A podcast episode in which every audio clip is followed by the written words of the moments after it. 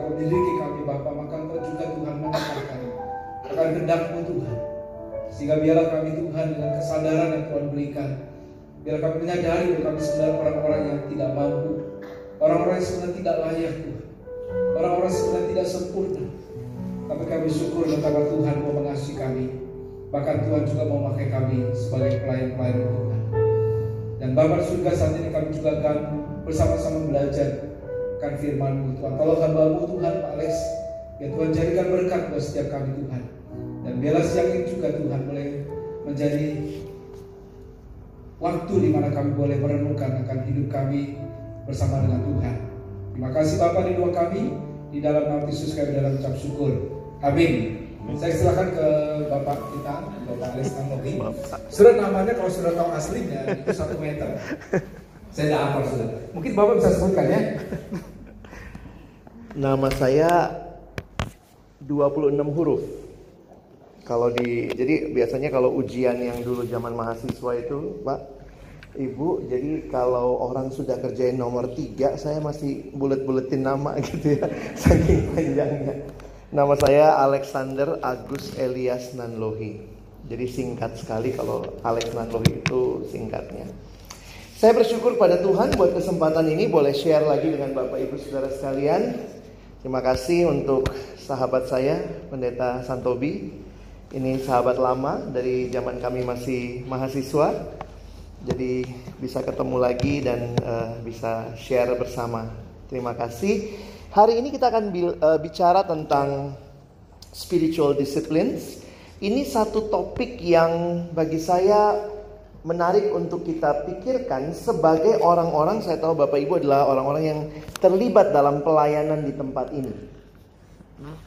Punya kehidupan disiplin rohani.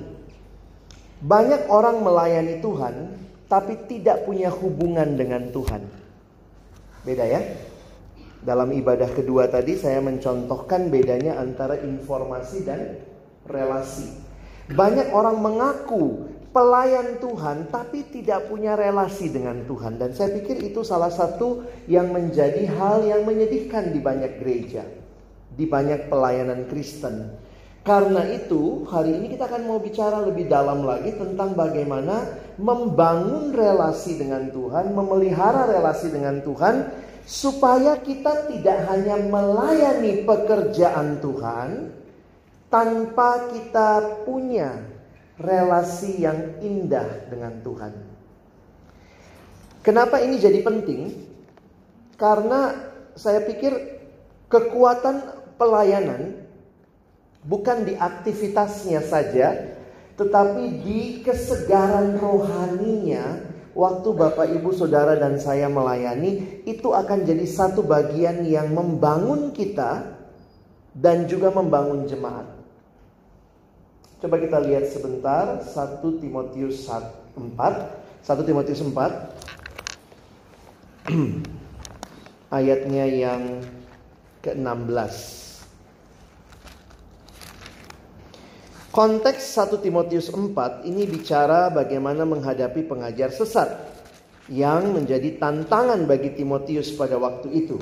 Nah, perhatikan ayat 16 sebentar, kita lihat dua hal ini ya yang dikatakan satu dua ya. Awasilah dirimu sendiri dan awasilah ajaranmu.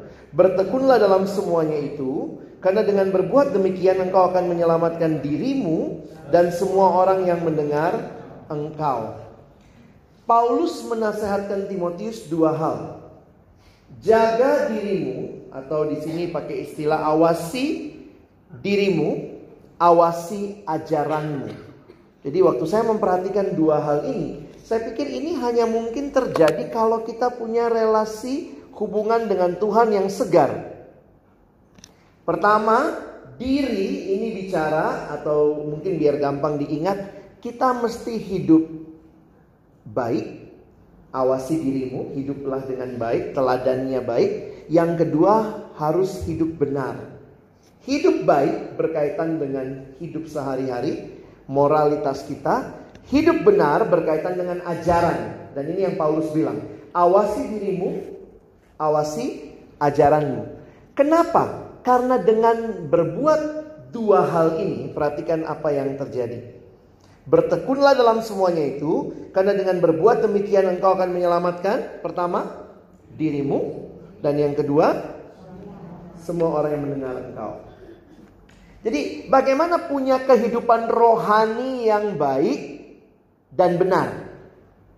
Supaya dampak pelayanan kita akhirnya bagi kita sendiri juga dapat berkat, kita bertumbuh dan orang lain juga boleh bertumbuh. Nah, itu pentingnya kita bicara spiritual disiplin.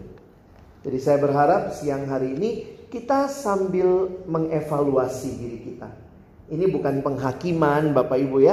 Kadang-kadang saya pikir kalau bicara spiritual disiplin mungkin buat orang pikir wah saya nggak kayak gitu pak, saya nggak kayak begitu. Sekarang bicaranya jangan jangan begitu. Tapi polanya diarahkan kepada bagaimana saya bisa membangun spiritual disiplin yang baik. Kalau diandaikan, ini diandaikan saja.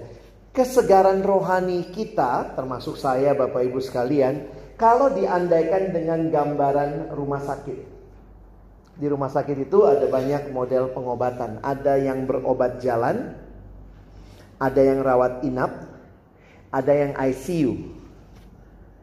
Kira-kira relasi kita sama Tuhan saat ini digambarkannya kayak apa ya? Jawabnya dalam hati aja ya. Saya kalau sama Tuhan mah kayaknya ICU ya Pak. Kenapa bisa jadi kita melayani Tuhan aktif, ikut semua hal, tapi nggak pernah punya waktu dengan Tuhan? Atau mungkin ya saya juga masih kok Pak, tapi ya kadang-kadang lupa Pak, lupanya bisa seminggu nggak baca Alkitab misalnya, seminggu tidak berdoa, mungkin kita sedang rawat jalan. Atau ada yang bilang, oh saya mah udah rawat inap Pak. Saya pikir ini tingkatan-tingkatan yang coba kita bayangkan. Saya pikir lagu tadi sangat menghantar kita. Selidiki aku, lihat hatiku, apakah ku sungguh mengasihimu Yesus.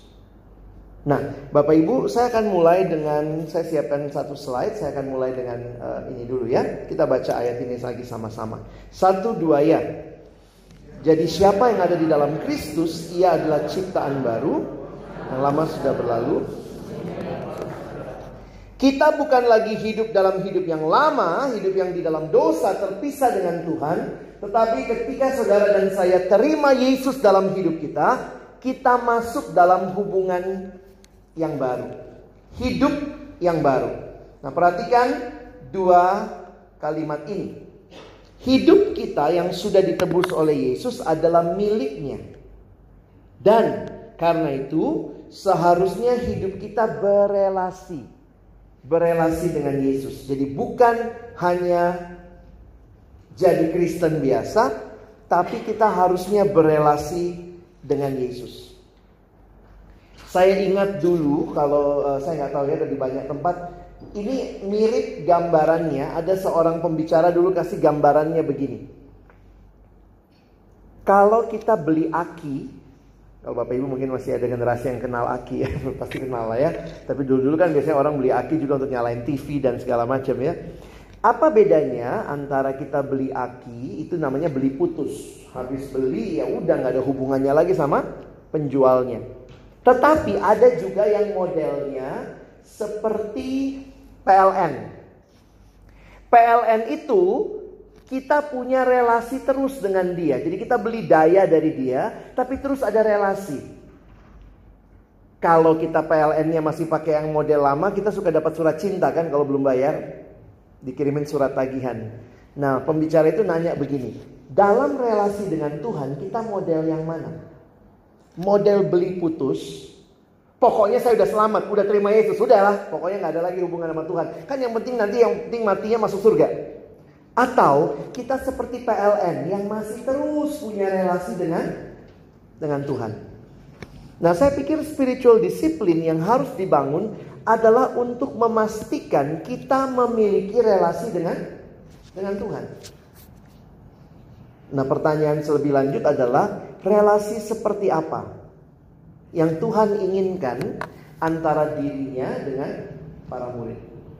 Nah, kita akan melihat bagian ini sebagai bagian yang akan mendasari uh, pemahaman kita. Kita buka sama-sama Yohanes 15 ayat 1 sampai ayat yang ke-8.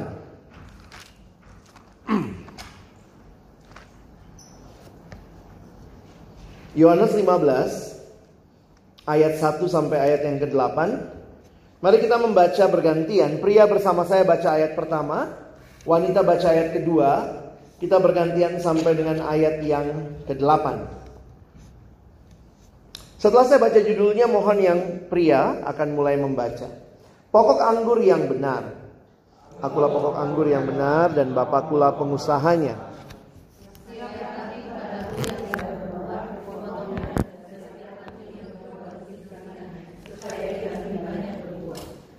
Kamu memang sudah bersih karena firman yang telah kukatakan kepadamu.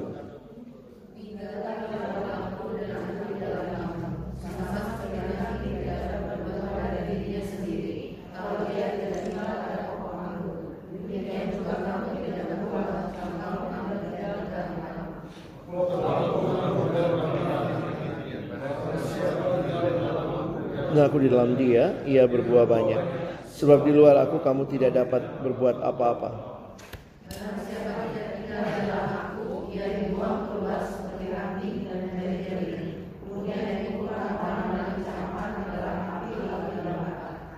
Jikalau kamu tinggal di dalam aku dan firmanku tinggal di dalam kamu, mintalah apa saja yang kamu kehendaki dan kamu akan menerimanya.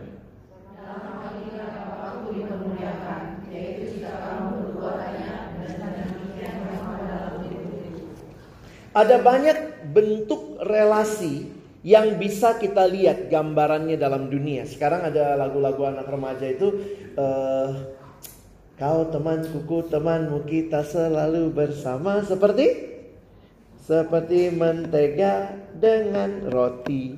Ada lagi seperti celana dengan baju. Itu kan gambaran relasi. Tapi antara murid Yesus dan Yesus sebagai guru, Tuhan tidak memberikan gambaran relasi demikian. Dia memberikan gambaran relasi yang hidup. Bukan baju sama celana, bukan mentega sama roti, itu gambaran-gambaran yang dari benda yang mati. Tuhan menggambarkan relasinya dengan murid seperti pokok anggur dan ranting. Nah, bagi saya ini menarik Bapak Ibu untuk kita perhatikan.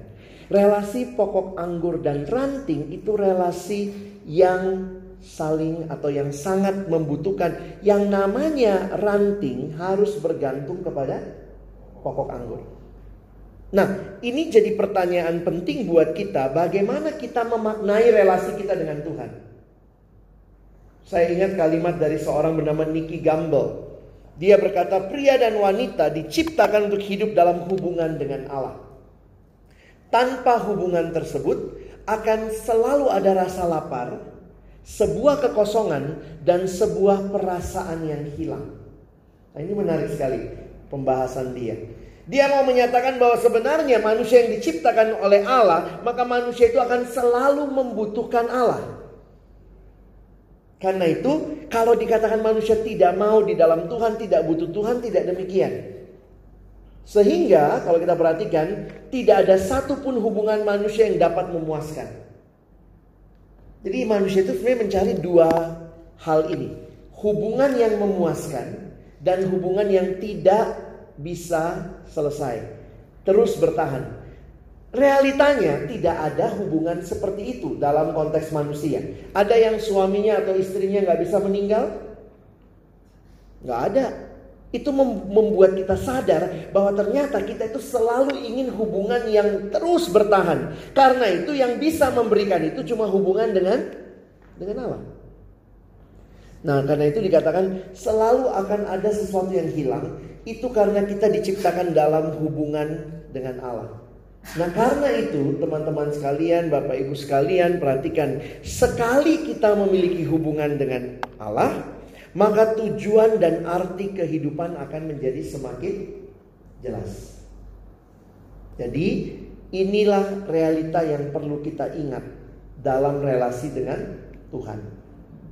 Kita butuh Tuhan setiap waktu. Bukan hanya waktu baru bertobat, bukan hanya waktu baru kita dibaptis terima Yesus, tetapi kita membutuhkan Dia setiap waktu di hidup kita. Karena itu, yang namanya spiritual discipline, disiplin rohani adalah kembali memastikan kita terus memiliki relasi dengan Tuhan. Nah, ada tiga hakikat yang saya ingin bagikan. Kalau kita belajar Yohanes 15, ada tiga hakikat yang penting. Pertama, itulah hakikat Allah sendiri. Kalau kita lihat dari gambaran yang Yesus berikan, dia katakan, "Akulah pokok anggur yang benar dan Bapakulah pengusahanya." Saya menggarisbawahi pengertian bahwa Allah itu sumber segala sesuatu. Nah, ini yang mesti kita ingat. Allah itu sumber segala sesuatu karena dialah yang pencipta. Kalau begitu bagaimana manusia? Nah ini gampang kan? Manusia itu hakikatnya bergantung kepada sumber. Ini mah anak TK juga tahu. Tapi balik lagi, realita hidup sering kali kita lupa. Kita itu yang harus bergantung kepada sumber. Saya suka kasih ilustrasi begini. Bapak Ibu waktu saya masih ngekos dulu ya, namanya zaman mahasiswa gitu ya. Itu ada yang ada kipas angin. Bapak Ibu ada kipas angin yang biasa anak kosan itu yang kalau muter tuh bunyinya kenceng banget gitu ya. Ada kipas angin. Jadi bayangkan aja begini. Kalau ada kipas angin, ada colokan. Stop kontak. Pertanyaannya begini, yang mana yang sumber? Yang mana yang bergantung kepada sumber? Coba Bapak Ibu Jawab sebentar. Yang mana sumber? Kipas angin sama colokan. Yang mana sumber? Yang mana yang bergantung sama sumber? Colokan itu sumber. Ya di mana-mana udah jelas kan? Colokan itu sumbernya. Yang bergantung sama sumber adalah kipas anginnya. Jadi gini Bapak Ibu. Sebagus apa pun kipas anginnya, lengkap baling-balingnya, tapi kalau nggak kecolok, bagus nggak? Enggak. Bayangkan kalau panas kita yang muter gitu ya. Jadi kadang saya pikirkan gini, kalau kita bayangkan sebagus apa pun hidup kita, tapi kalau tidak menikmati relasi dengan Tuhan, nggak ada artinya. Makanya lihat ayat 5. Yesus mengatakan apa? Di luar aku, kamu tidak dapat berbuat apa-apa. Saya waktu perhatikan ini iya ya. Jangan-jangan banyak orang Kristen merasa cukup tanpa Tuhan di dalam keseharian. Jadi itu yang kita mau sama-sama pelajari siang hari ini. Betapa pentingnya kita bergantung kepada Tuhan. Perhatikan kata kunci dari bacaan kita adalah kata tinggal. Tinggal di dalam aku. Tinggal di dalam aku. Remain in me. Bahasa Yunani menggunakan istilah meno. Berarti melekat, tinggal di dalam Tuhan. Nah sekarang perhatikan lagi. Kalau di dalam kita melihat kipas angin tadi, sama stop kontak. Pertanyaannya sekarang begini, bagaimana supaya kekuatan dari stop kontak itu, dari colokan itu mengalir ke kipas angin? Butuh apa? Butuh apa? Listriknya kan stop kontaknya nih. K kabel. Kabelnya orang Kristen apa sih? Yesus kan yang stop kontaknya ya. ah, coba lihat ayat 7. Coba Bapak Ibu lihat ayat 7 di Alkitabnya. Jikalau kamu tinggal di dalam aku dan firmanku tinggal di dalam kamu, mintalah apa saja yang kamu kehendaki dan kamu akan menerimanya. Dulu waktu saya remaja, memang saya ikut gereja aneh-aneh waktu itu ya. Pokoknya pegangnya 7B. Minta apa saja, pasti Tuhan kasih. Lupa ada tujuannya. Apalagi itu pakai kata yang tadi Pak Santobi ya, jika. Jika, maka. Jikalau kamu tinggal dalam aku, firmanku tinggal dalam kamu, baru minta. Sering nggak kita mintanya aneh-aneh? Aduh mudah-mudahan bosnya sakit. Itu minta loh itu. Oh mudah-mudahan gurunya nggak masuk. Mudah-mudahan waktu periksa ujian buta mata gurunya dapat kita mintanya aneh-aneh, nggak sesuai firman. Tapi kadang orang kadang cuma ayat 7b, minta apa saja, pasti Tuhan kasih. Puji Tuhan loh, banyak doa kita Tuhan jawab tidak. Kalau kalau semua yang kita mau Tuhan jawab iya, ngeri ya. Atau sana sakit, sana mati gitu kan. Mati lu, mampu saja kamu. Kita tuh sangat tidak sesuai firman gitu ya. Kalau kamu sesuai firman, firmanku tinggal dalam kamu, maka minta. Firman minta itu namanya apa? Do doa. Makanya saya tulis hakikat ketiga. Hakikat ketiga, hakikat firman Tuhan dan doa. Makanya saya pikir sejak anak-anak masih kecil, kita ajarin sama mereka ya, bagaimana bertumbuh anak-anak?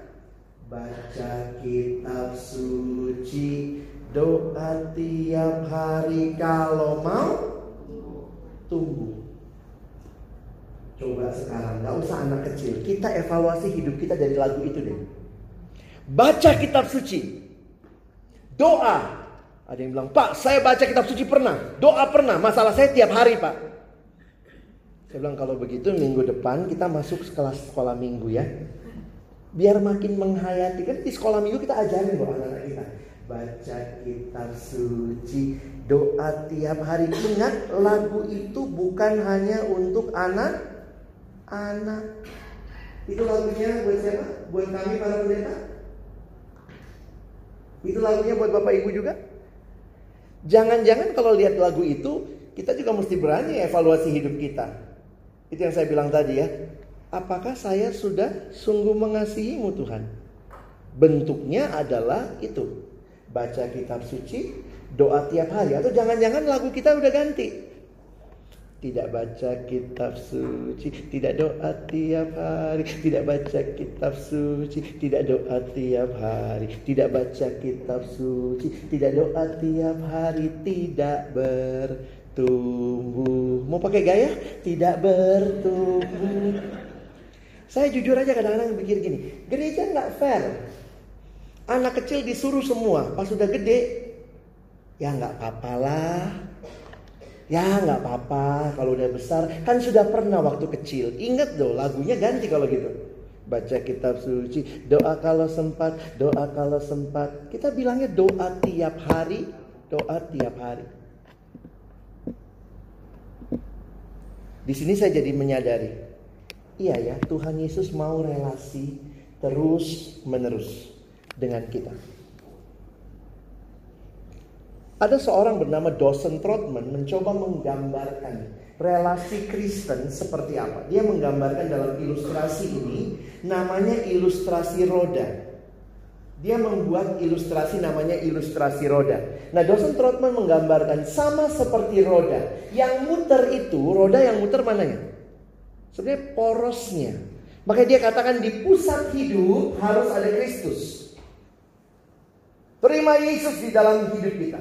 Tapi itu bukan akhir. Menerima Yesus bukan akhir perjalanan hidup rohani kita. Tapi awal perjalanan hidup rohani kita. Karena itu dia menggambarkan ada dua jari-jari.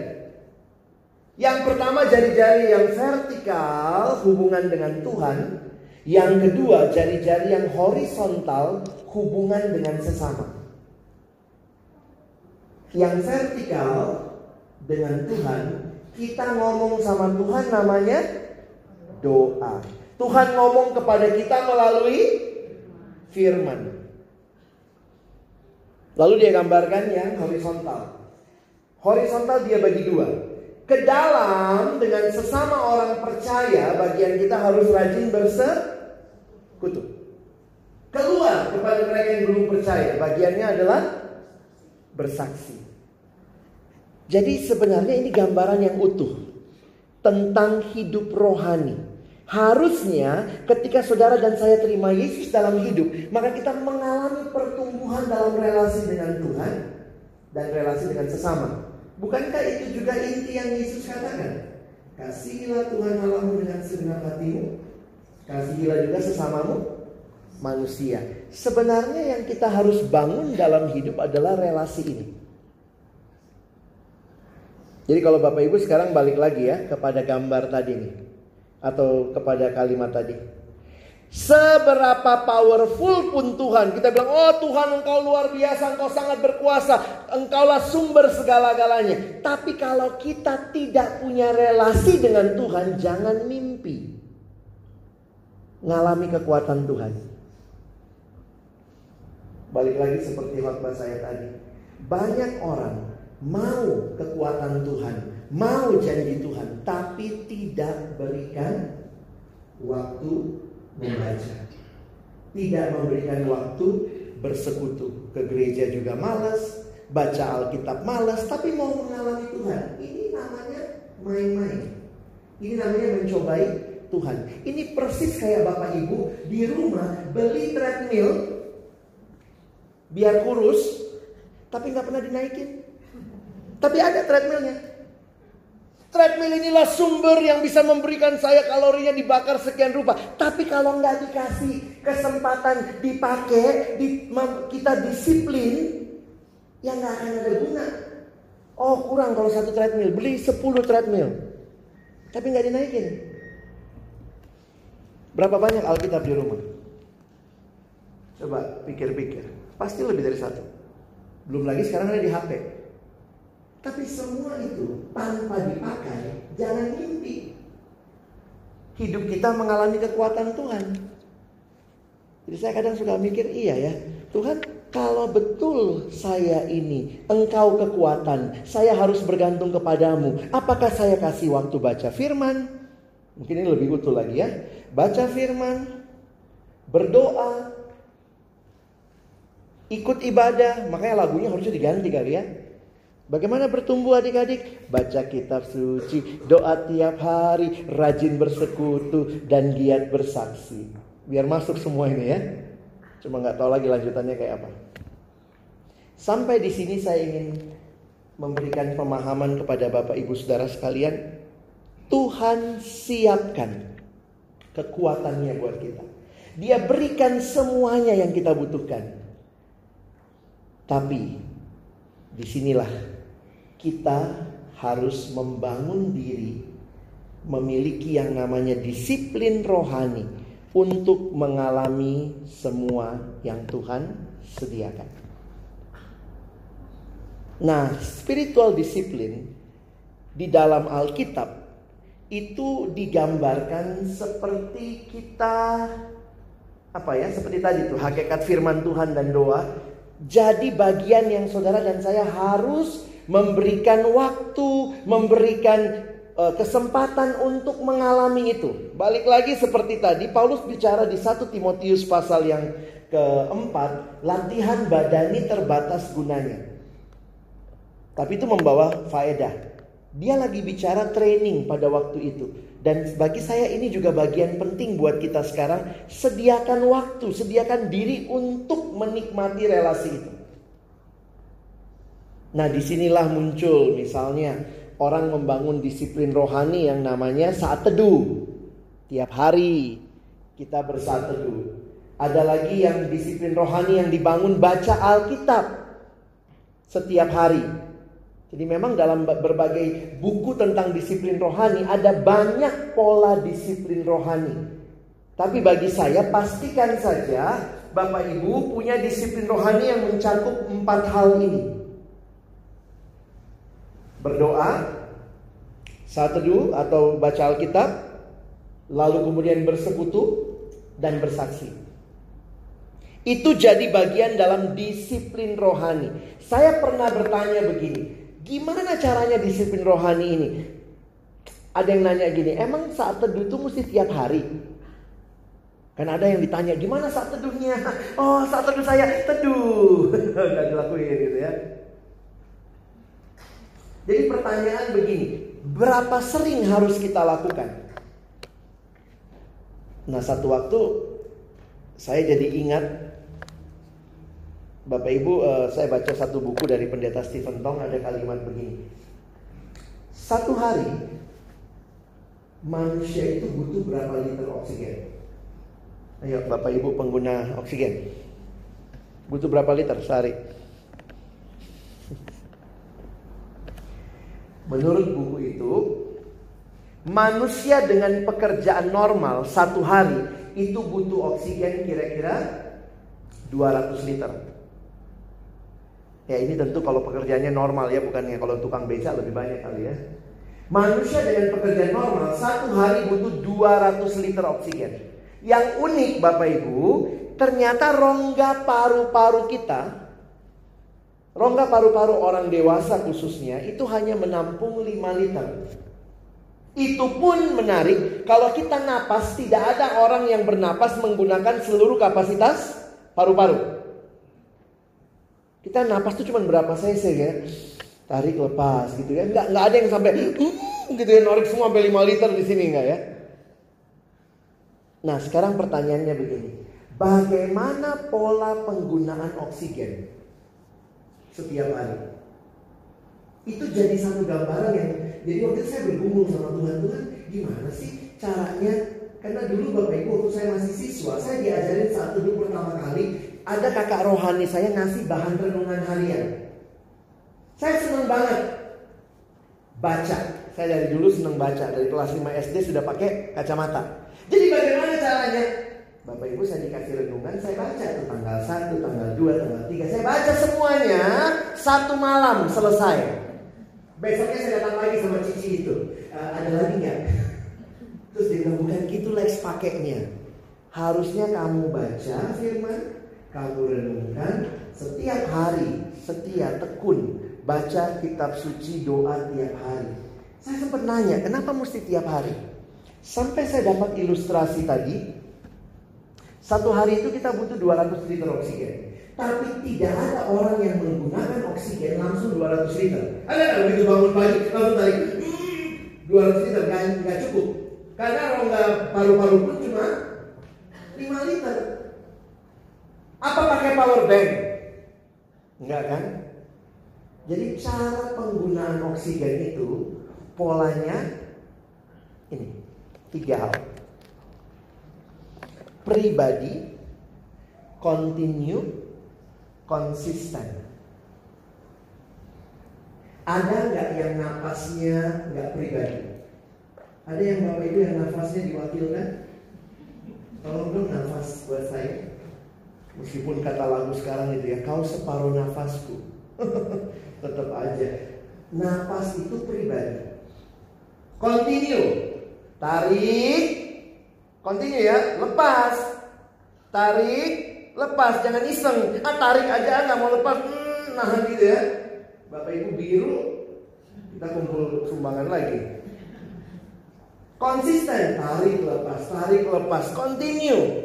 Jadi waktu saya renungkan, kayak Tuhan menjawab lewat buku itu, yang namanya relasi dengan aku itu relasi sifatnya pribadi, kontinu konsisten. Kita suka gini kan, kalau ada keluarga di rumah lagi nggak mau ke gereja, ya udahlah, titip doa ya. Memang bisa.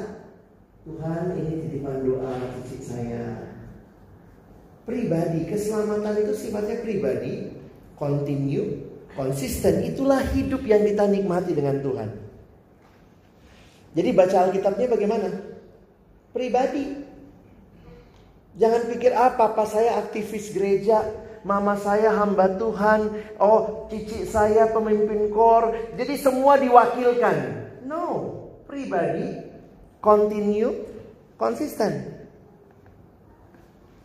Ternyata prinsip yang sama juga Tuhan titipkan untuk makan. Mengerti ya? Ada bapak ibu yang sekali makan buat tiga tahun ke depan? Yang bikin hidup itu enak karena makan tuh sehari tiga kali gitu ya. Kalau lagi retret, saya pikir gitu Coba kalau manusia itu nggak butuh makan, enak kan retret tuh nggak ada breaknya. Mal, sesi terus. Ini break dulu, makan. Makan, makan juga sistemnya pribadi, continue, konsisten. Ada ibu yang wakilin orang makan, pasti rakus. Pribadi kontinu konsisten. Jadi saya pikir sebenarnya apa yang kita ajarkan ke anak-anak memang di Alkitab tidak ada langsung kalimatnya. Tapi apa yang kita ajarkan? Baca kitab suci, doa tiap hari.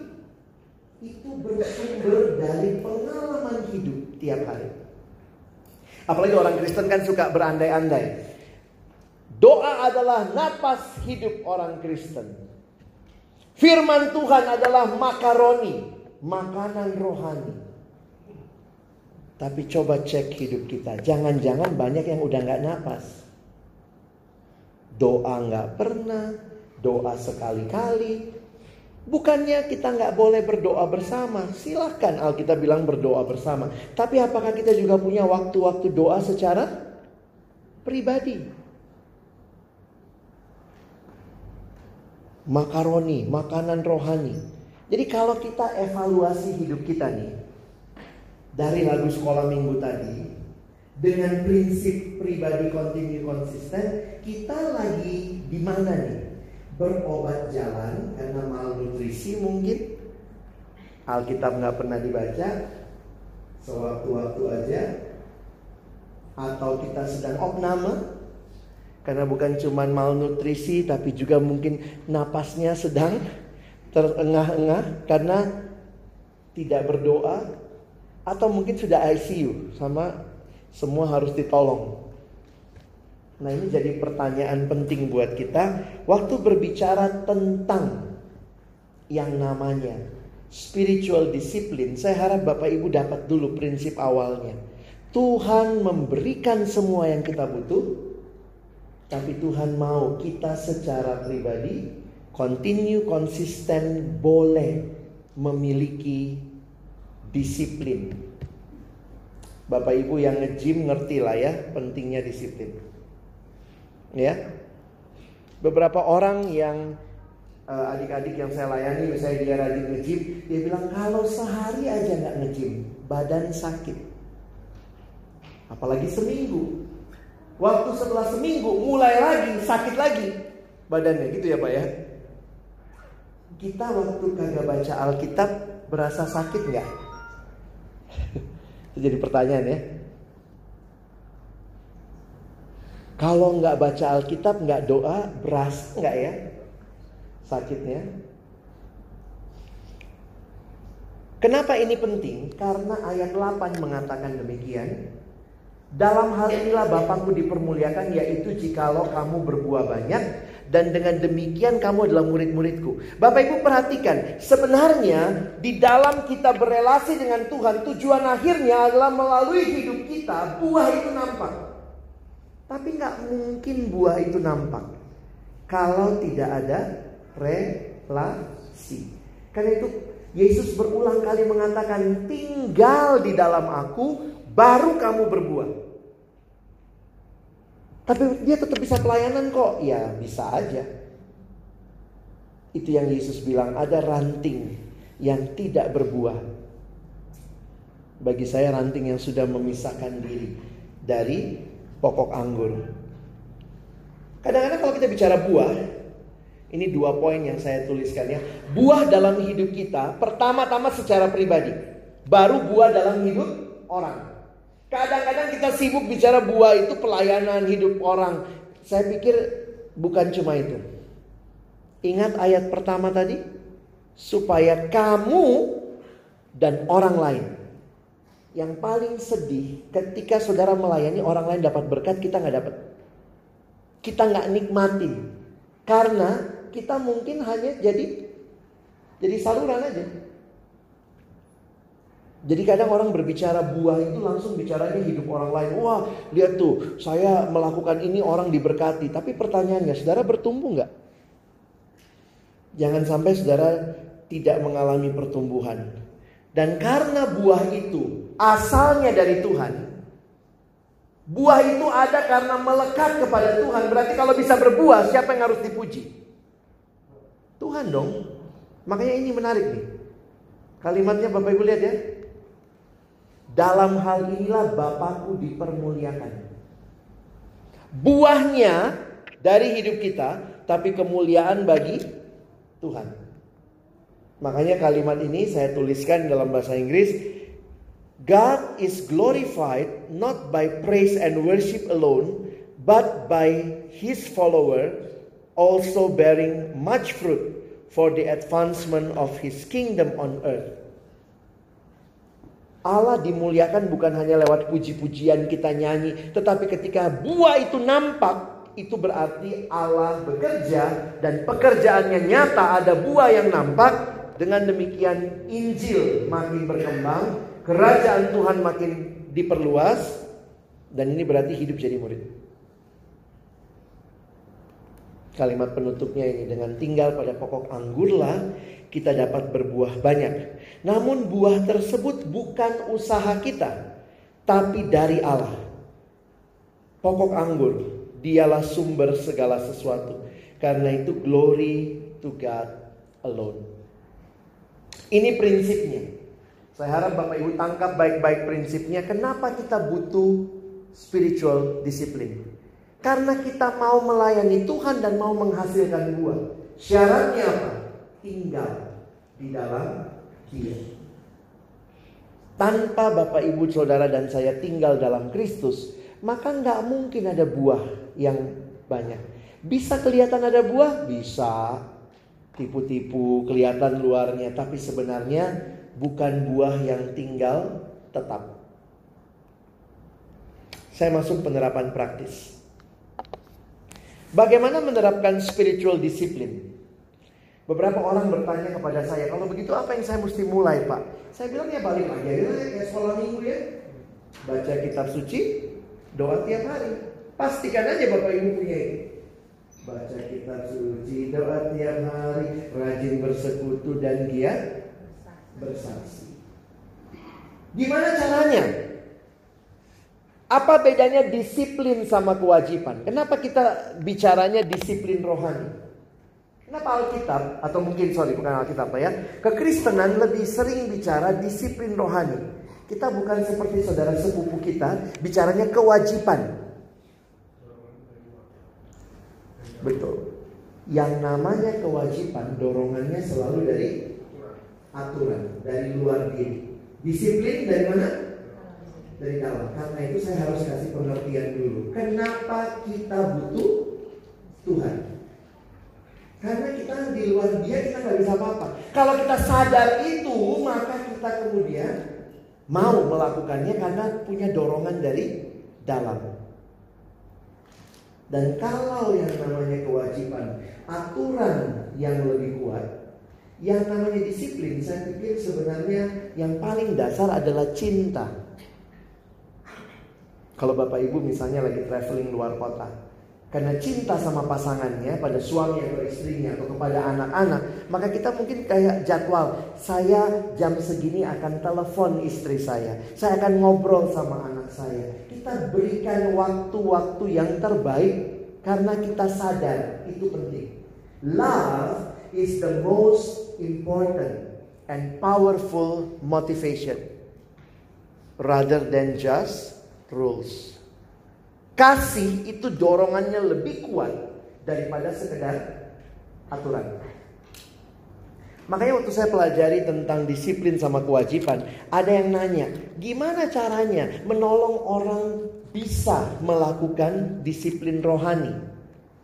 Nah saya jujur aja harus katakan, sering kali awal-awalnya kita mungkin nggak mulai sama disiplin juga. Kita mulainya dengan memberikan kewajiban. Bapak Ibu punya anak di rumah? Kalau tunggu sampai dia ngerti banget baru lakukan, nggak dilakukan tuh. Makanya kadang-kadang orang tua juga mulai dengan aturan. Tapi saya pikir aturan yang diberikan harus naik tingkatannya.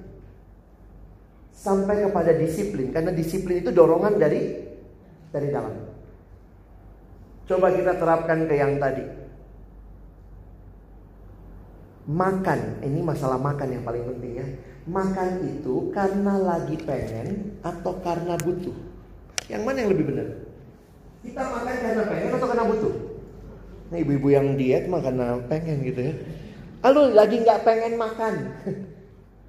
Makan itu kalau udah sakit mah baru kita tahu makan itu karena butuh. Makanya harus diisi disiplin. Jam segini makan. Jam segini makan lagi. Jam begini belum jam makan. Orang-orang yang udah kena penyakit tuh baru ngerti tuh disiplin tuh penting. Kenapa? Disiplin itu yang bikin kita hidup.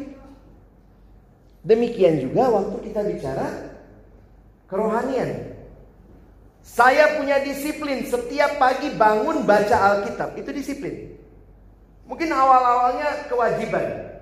Apalagi ada mungkin yang ikut grup-grupan gitu ya. Ada grup baca Alkitab setiap hari. Kadang-kadang aduh mereka udah ngingetin lagi baca. Akhirnya baca lah. Tapi lama-lama ketika sesuatu dilakukan terus menerus. Akhirnya disiplin itu membentuk karakter. Bapak Ibu lihat ya. Memang tingkatannya bisa juga mulai sama kewajiban, tapi lama kelamaan ini akan terus jadi disiplin, lalu kemudian jadi karakter. Ada seorang adik yang saya layani anak remaja. Saya bilang sama dia begini ya setelah baca Alkitab ya, saat teduh ya. Tapi susah kok begini begini begini begini. Akhirnya kemudian setelah saya kasih pengertian saya ajak dia mikir. Siapa yang butuh saat teduh? Kamu atau Tuhan? Kalau kamu tidak baca Alkitab, yang rugi itu kamu atau Tuhan? Kalau yang rugi Tuhan, ya kamu stop aja, kan Tuhan yang rugi. Tapi karena kamu tidak baca Alkitab, kamu rugi. Kamu tidak alami kekuatan dari Tuhan. Then you need to read your Bible. Jadi memang ini sangat berbeda ya. Nah perhatikan juga, disiplin rohani bukan syarat keselamatan untuk memperoleh keselamatan. Ini respon karena sudah sudah selamat, sudah dapat anugerah. Kadang-kadang kan orang bilang gitu ya. Maaf nih buat saudara-saudara sepupu kita, waktu dia lakukan semua kewajiban agamanya, semua rukun yang dia miliki, setiap hari berdoa sekian waktu, konsepnya apa? Supaya selamat. Jadi kalau ditanya begini, baca Alkitab supaya selamat? Buat Bapak Ibu yang sudah kenal Yesus bukan supaya selamat, justru karena sudah selamat. Jangan dibolak-balik. Wah saya rajin nih baca Alkitab nih pasti gue selamat. Loh. Karena saya dengar ada guru sekolah minggu begitu. Adik-adik, kita harus rajin baca Alkitab, kita harus rajin ke gereja, kita harus taat sama papa mama, hormati guru, supaya jadi anak Tuhan. Itu kalimatnya. Itu cuma jadi anak baik Pak. Kan? Dia bilangnya supaya jadi anak Tuhan. Betul nggak teologi ini? Kalau lakukan ini, ini, supaya jadi anak Tuhan berarti yang membuat kita jadi anak Tuhan apa? Kebaikan kita. Kewajiban-kewajiban yang kita lakukan. Disiplin-disiplin yang kita lakukan. Kalau kita nggak ngajar begitu. Yang membuat kita jadi anak Tuhan adalah kita percaya pada Kristus yang mati di kayu salib. Jadi yang menjadikan kita anak Tuhan bukan apa yang kita lakukan, tapi apa yang Kristus lakukan. Tapi karena Kristus sudah lakukan buat kita, respon kita adalah baca kitab suci. Saya kasih contoh begini, Bapak Ibu misalnya kalau ada punya anak di rumah atau yang masih anak pemuda remaja, kamu di rumah bangun pagi, bangun pagi kamu bersihin tempat tidurmu, nyapu, ngepel, bantu mama, bantu papa, cuci mobil. Saya mau tanya, kamu lakukan itu supaya jadi anak atau karena kamu anak? Karena anak kan Pasti nggak ada yang habis nyapu, ngepel, terus bikin proposal. Papa, mama, terima saya sebagai anak. Pasti juga kita bingung. Gila kan? Bapak ibu yang rajin baca Alkitab, rajin berdoa, rajin ibadah ke gereja. Supaya jadi anak Tuhan atau karena bapak ibu anak Tuhan? kita akan anak Tuhan. Jadi spiritual discipline tidak menjadi syarat keselamatan, tapi buah dari hidup yang sudah diselamatkan. Saya kutip ini kalimat Donald S. Whitney. Oh sorry agak hancur ini ya. Keinginan yang bagaimanapun kuatnya untuk berdisiplin tidak dapat membuat seseorang menjadi kudus. Karena kekudusan adalah pemberian semata dari Allah. Ini mesti dihayati nih. Baca Alkitab tiap kali pun tidak bawa kekudusan. Dalam arti karena kekudusan itu sumbernya dari Allah. Itu menjadi cara Allah. Tapi ini jangan dibolak-balik ya. Karena ada yang gara-gara begini, ya kalau itu nggak usah dibaca dong, kan dari Allah. Tapi Allah menguduskan lewat lewat itu. Nah ini yang mesti kita ingat. Tetapi kita dapat melakukan sesuatu untuk melatih diri dalam kekudusan. Allah memberi kita disiplin rohani untuk menerima karunia-Nya dan untuk bertumbuh dalam kekudusan. Dengan melakukan disiplin rohani, kita menempatkan diri di hadapan Tuhan agar Dia bekerja di dalam kita. Dan Bapak Ibu mesti ingat, disiplin rohani di dalam semua buku yang saya baca itu berkaitan dengan waktu. Prinsip manajemen sekarang bilang begini, untuk hal yang penting kita mau kasih waktu. Contoh, kalau misalnya saya banyak contohnya mahasiswa ya, mahasiswa kalau disuruh masuk sama dosennya, masuk besok jam 6 pagi. Dia akan berjuang masuk tuh. Kenapa? Itu dianggap penting. Karena penting maka dia kasih waktu. Nah, Chua Wihian mengatakan kalimat ini. Seorang penulis buku juga ya. Menyatakan bahwa ia membutuhkan waktu yang cukup lama sebelum akhirnya menyadari bahwa Allah lebih menghendaki persekutuan yang intim dengan dirinya dibandingkan dengan pelayanan yang dia lakukan bagi Allah. Dia mau menyatakan bahwa waktu yang dia spend dengan Tuhan ternyata itu lebih menyegarkan ketimbang apa yang dia lakukan bagi Allah. Dia pakai permainan kata bahasa Inggris. Presence meant more than present. Presence itu kehadiran.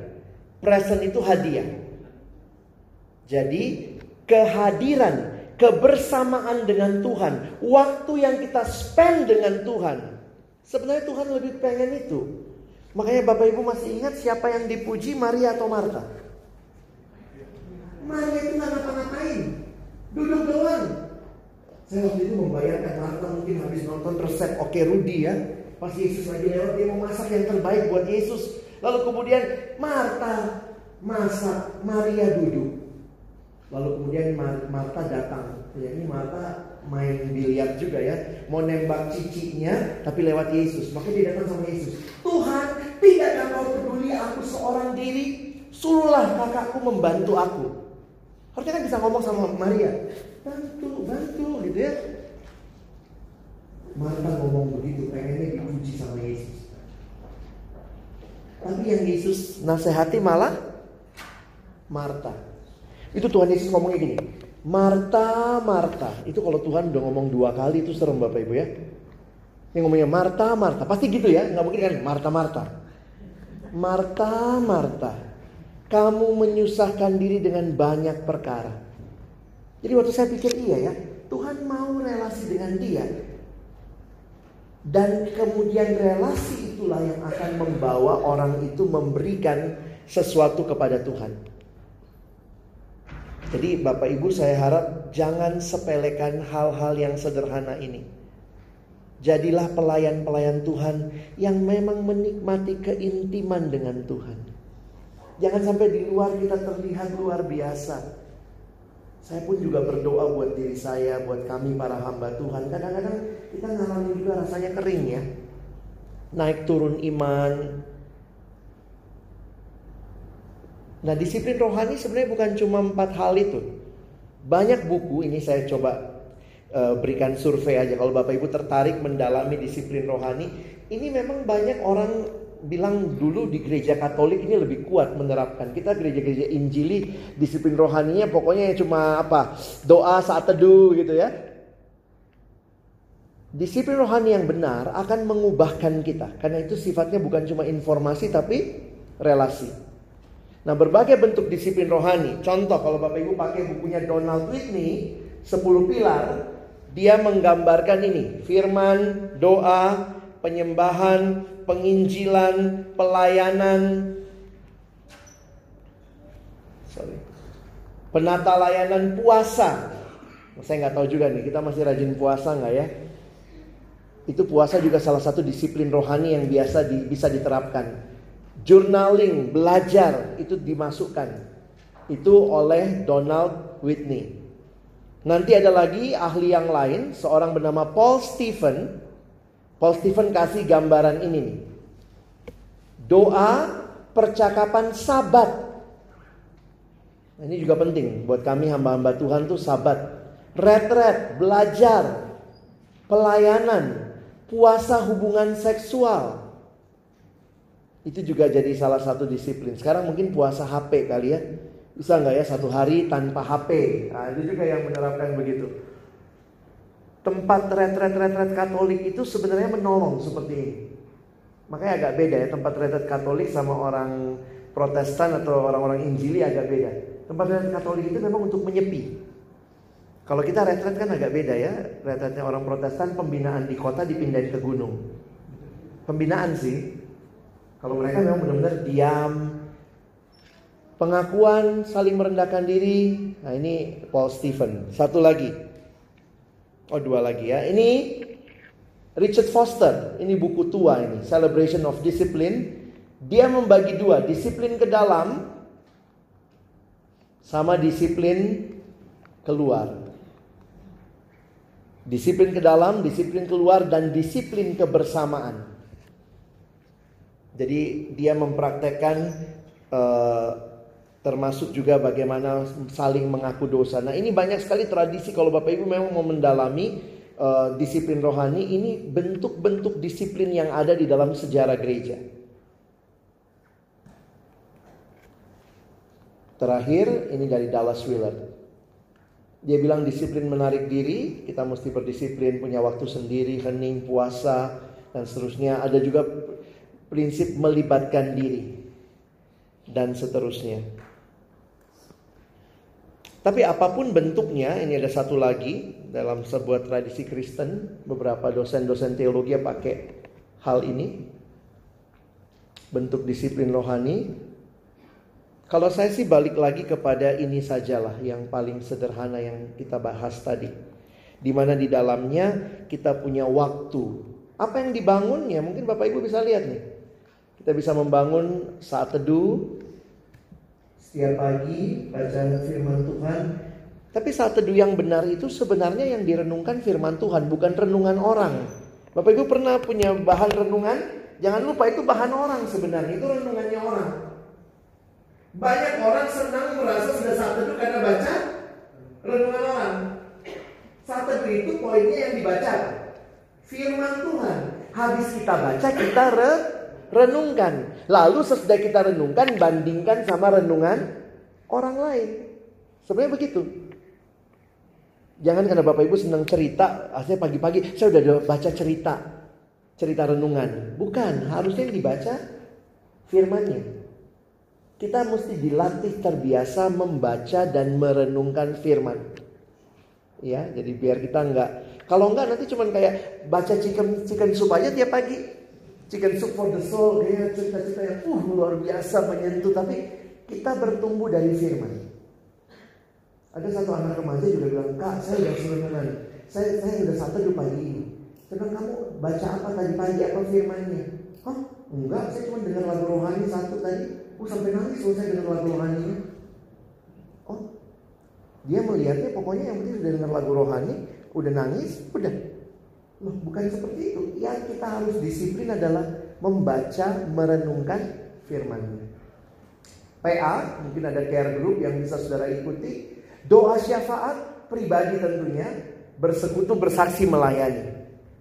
Nah, saya mau nutup dengan beberapa tips praktis ya.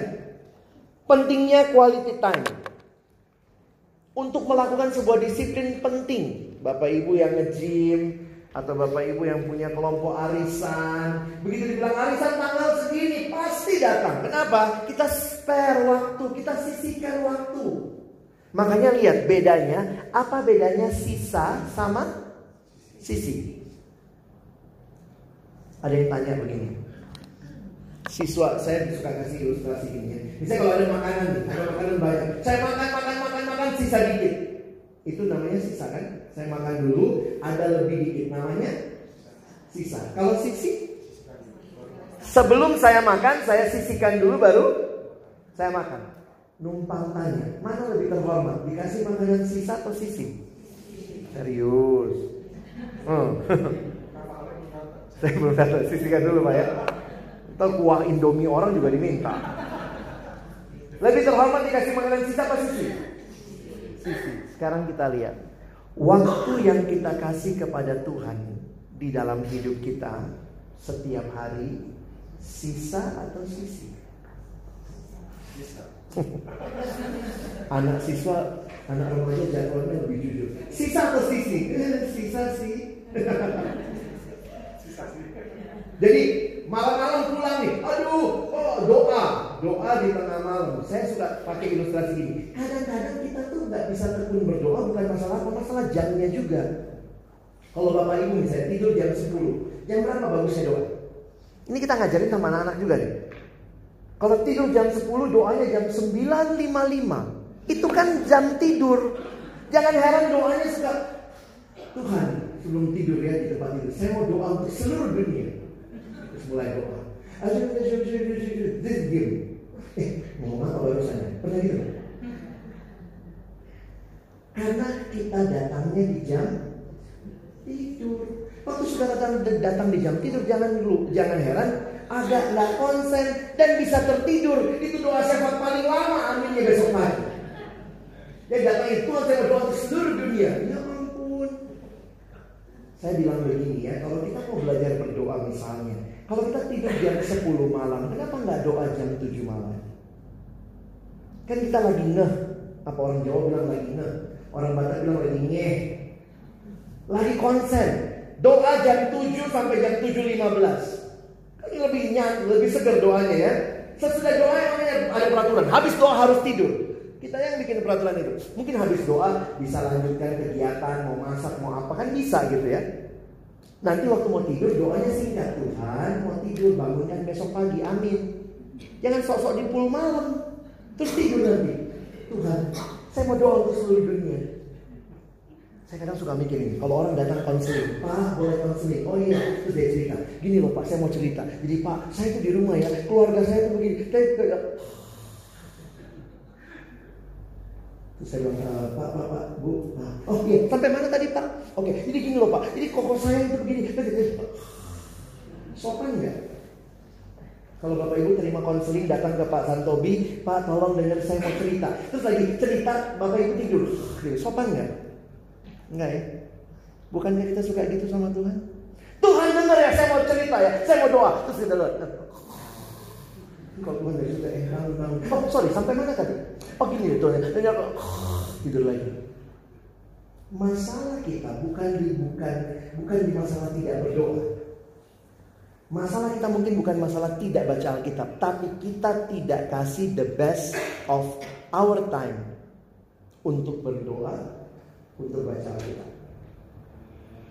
Jadi di sini saya pikir mari berjuang, miliki disiplin rohani. Saudara mesti berikan waktu. Oke? Saya berhenti sampai sini dan kiranya beberapa menit ke depan kalau mungkin ada yang mau bertanya, silakan Pak. Saya mau tanya, uh, saudara nggak bertanya soal Ya.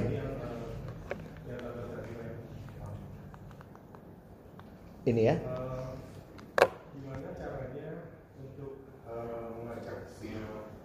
Kita semua untuk dalam hal bersaksi dan bersetuju, khususnya kalau kita dalam komunitas kan hmm. ada namanya khususnya saksi dan bersekutu kan lewat relasi dengan orang-orang. Iya. Tapi saya melihat di sini ada kekuatannya adalah sentralitasnya pada Kristus. Iya. Dan kebanyakan kesaksian itu kan abortas. Eh, jadi kebanyakan eh, tidak berada di situ karena semua kasih ceritanya senangnya bersaksi yang kalau bisa dia udah lebih hebat saksinya, saya saksinya lebih hebat lagi. Eh, terus persekutuan juga kebanyakan mereka eh, larinya kepada pengumpulan jadi maksudnya Hmm. juga memusatkan kepada Kristus sendiri. Saya tertarik pada ini karena Hmm. dari tadi yang kontemplasi, em, meditasi semua Iya. tidak tentang Kristus. Tapi ini yang bagus sekali. Hmm. Kalau menurut saya sih em, mungkin tips dan trik. Iya. Kalau saya Kadang-kadang kita nggak bisa tutup mata juga Pak untuk disiplin. Contoh ya, saya lihat Bapak kan kayaknya ini ya, nge-gym misalnya. Untuk disiplin perlu training. Misalnya kita training belajar bersaksi. We should train ourselves. Misalnya kalau bersaksi itu yang Christ Center, yang fokus kepada Kristus, apa yang harus kita ceritakan? Terus misalnya persekutuan, bagaimana supaya persekutuan itu menjadi tempat di mana di dalamnya Kristus dimuliakan. Beberapa hal saya pikir itu juga lewatin training. Misalnya kalau kita mau saat teduh, salah satu kan kita mau nggak mau belajar metode bersaat teduh. Nah jadi saya pikir mungkin kalau ada training skill menolong kita bisa connect. Yes, itu mungkin bisa ngundang orang-orang yang memang tampil di bidang masalah bersaksi. Beberapa metode penginjilan, kalau misalnya kita ikut evangelism explosion misalnya EE, bagian awal itu dia tolong kita bagaimana membuat kesaksian. Nah jadi kita kadang-kadang saya pikir gini, jangan heran orang bersaksinya sembarangan, kita nggak didik juga sih. Jadi ada poin edukatif di situ. Atau mungkin ada metode penginjilan yang mau dikembangkan khusus di gereja, maka mungkin kita kumpul sama-sama, kita pelajari, dan itu bisa menolong. Dan mungkin juga ya dari hamba-hamba Tuhan akan menolong kita tetap mengarahkan fokusnya ini bukan tentang diri kita. Saya pikir itu. Eh, mungkin dari kebaktian juga sekarang cenderung untuk Hmm. fokus kepada kekuasaan yang senangnya entertainment. Hmm, hmm. Bisa nggak entertainment itu mengarahkan misalnya dari musik yang asik Hmm. yang bisa diterima dengan enak gitu didengar, tapi mengarahkan pada juga. Itu diskusi lain itu Pak dan panjang itu. Tapi poin saya mungkin mainnya jangan cuma di asiknya musik, tapi bagaimana lagu yang dipilih. Jadi saya lihat beberapa hal misalnya orang karena fokus lagunya dan mungkin nanti yang worship leader atau yang memimpin pujian itu akan bisa mengarahkan orang kepada Kristus dalam lagu itu. Jadi saya juga harap kita jangan jadi orang yang tolak lagu baru, hanya mau lagu lama atau cuman mau lagu baru tolak yang lama. Prinsipnya singing with understanding dan Kristus harus jadi pusat. Banyak kok lagu-lagu sekarang juga yang Christ centered bagus-bagus. Ada yang lain?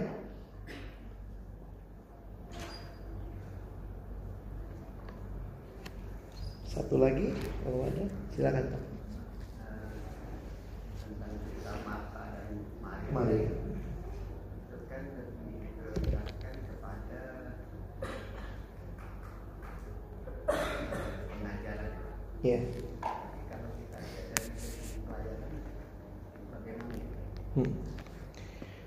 Terima kasih pertanyaannya. Saya tadi tidak selesai ceritanya, tapi kalau kita lihat di dalam Alkitab, Marta dan Maria, sekali lagi bagi saya tidak ada yang salah dengan Marta sepenuhnya apa yang dia mau lakukan.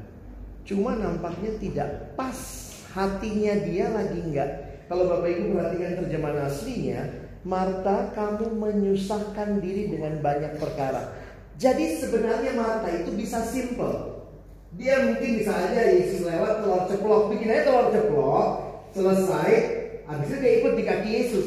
Tapi mungkin Marta mau bikin telur ceplok bentuk hati pakai pita, yang bikin lama. Nah, jadi tanpa sadar juga di dalam pelayanan hati-hati, kadang-kadang kita yang membuatnya jadi rumit. Jadi akhirnya kita nggak ke- nggak kembali ke core sehingga bisa jadi, nah ini di beberapa pelayanan ya, ada yang latihan sampai lima kali. Ya oke lah ya lima kali, tapi pertanyaannya apakah itu menyita waktu relasi-relasi pribadi kita sama Tuhan? Nah jadi sisi yang lain itu. Nah sisi yang kedua ini Pak. Sebenarnya satu hal yang luar biasa yang dilakukan Marta, eh Maria. Maria itu yang mempersembahkan minyak di kaki Yesus dan Yesus bilang sepanjang hidup orang ini apa yang dia perbuat akan diingat. Kenapa? Yohanes 12 mencatat Mar Maria dikatakan Yesus bilang biarlah dia melakukan ini karena dia mengingat hari penguburanku. Dari mana Maria tahu Yesus mau mati? Itu kan seminggu sebelum masuk ke ke Yerusalem. Kan di Betania. Dari mana dia tahu? Maria mau mati. Uh, Yesus dari mana Maria tahu Yesus bakal mati? Sampai dia persembahkan minyak itu. Yesus bilang jangan dilarang. Ini dia ingat hari penguburanku.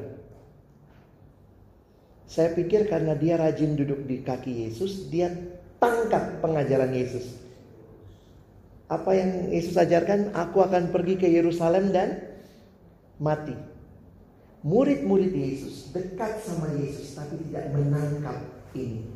Yang duduk diam di kaki Yesus menangkap ini. Jadi saya tidak memisahkan antara pengajaran dan pelayanan. Justru orang yang pelayanannya luar biasa itu lahir dari pengajaran yang luar biasa. Jangan dipisah. Kalau kita lihat cerita Markus 10 seolah-olah Marta eh Maria cuma duduk. Tapi lihat di akhir, justru dengan dia duduk dia tangkap Yesus mau ngapain dan dia persembahkan.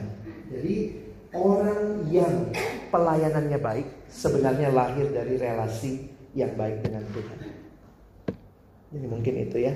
Sekali lagi saya berharap Bapak Ibu ini mungkin kayak pelajaran sekolah minggu diingatkan. Mau jauh-jauh siang-siang ngantuk-ngantuk datang. Bapak itu cuma ngomong ayo saat teduh. Ayo baca kitab suci doa tiap hari. Tapi itu jauh lebih penting. Kalau tidak semua pelayanan kita kita hanya akan dapat sibuknya saja. Capeknya saja.